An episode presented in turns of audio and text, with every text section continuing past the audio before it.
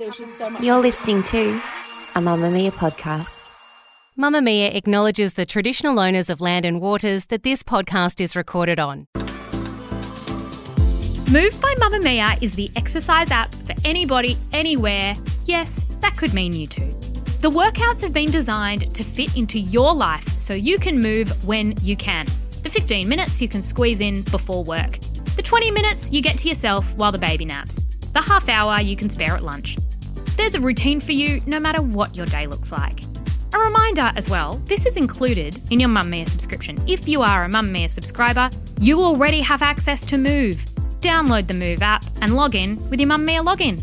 Head to move.mamamia.com.au and use code MOVE10 to get $10 off a yearly subscription.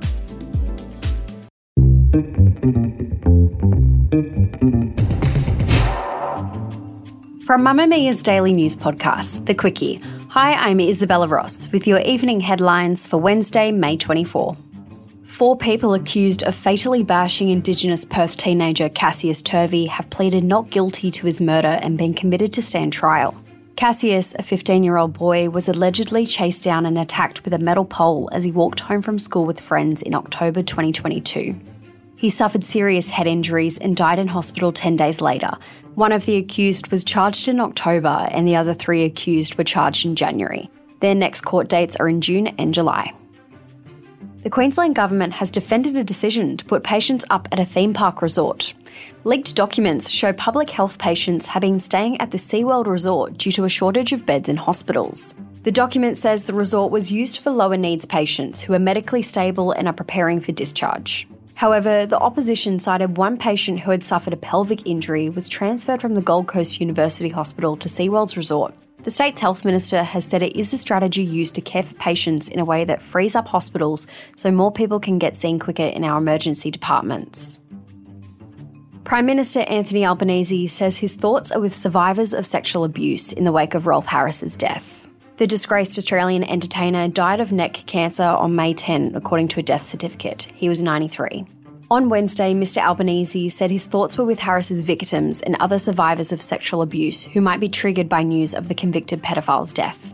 The deputy opposition leader also echoed Mr. Albanese's sentiments. Harris was a prominent entertainer in the United Kingdom and Australia for more than five decades before revelations he had assaulted young girls. He was found guilty in 2014. Woolworths is recalling one of its ice creams after metal was found inside the product. The WW Cookies and Cream Classic Ice Cream Sandwiches are sold in Woolworths supermarkets and metro stores across the country. People are being told to stop eating the ice cream and return it to their nearest Woolworths store for a full refund. No other products have been affected, the company said in a statement. Lastly, WhatsApp has confirmed that users will now be able to edit a message of theirs within 15 minutes of sending the text. WhatsApp said users can correct misspellings, add more details, or otherwise change what they have sent.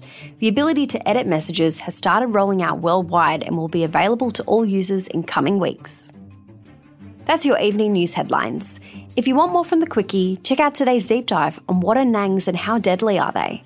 The Quicky, getting you up to speed daily wherever you get your podcasts.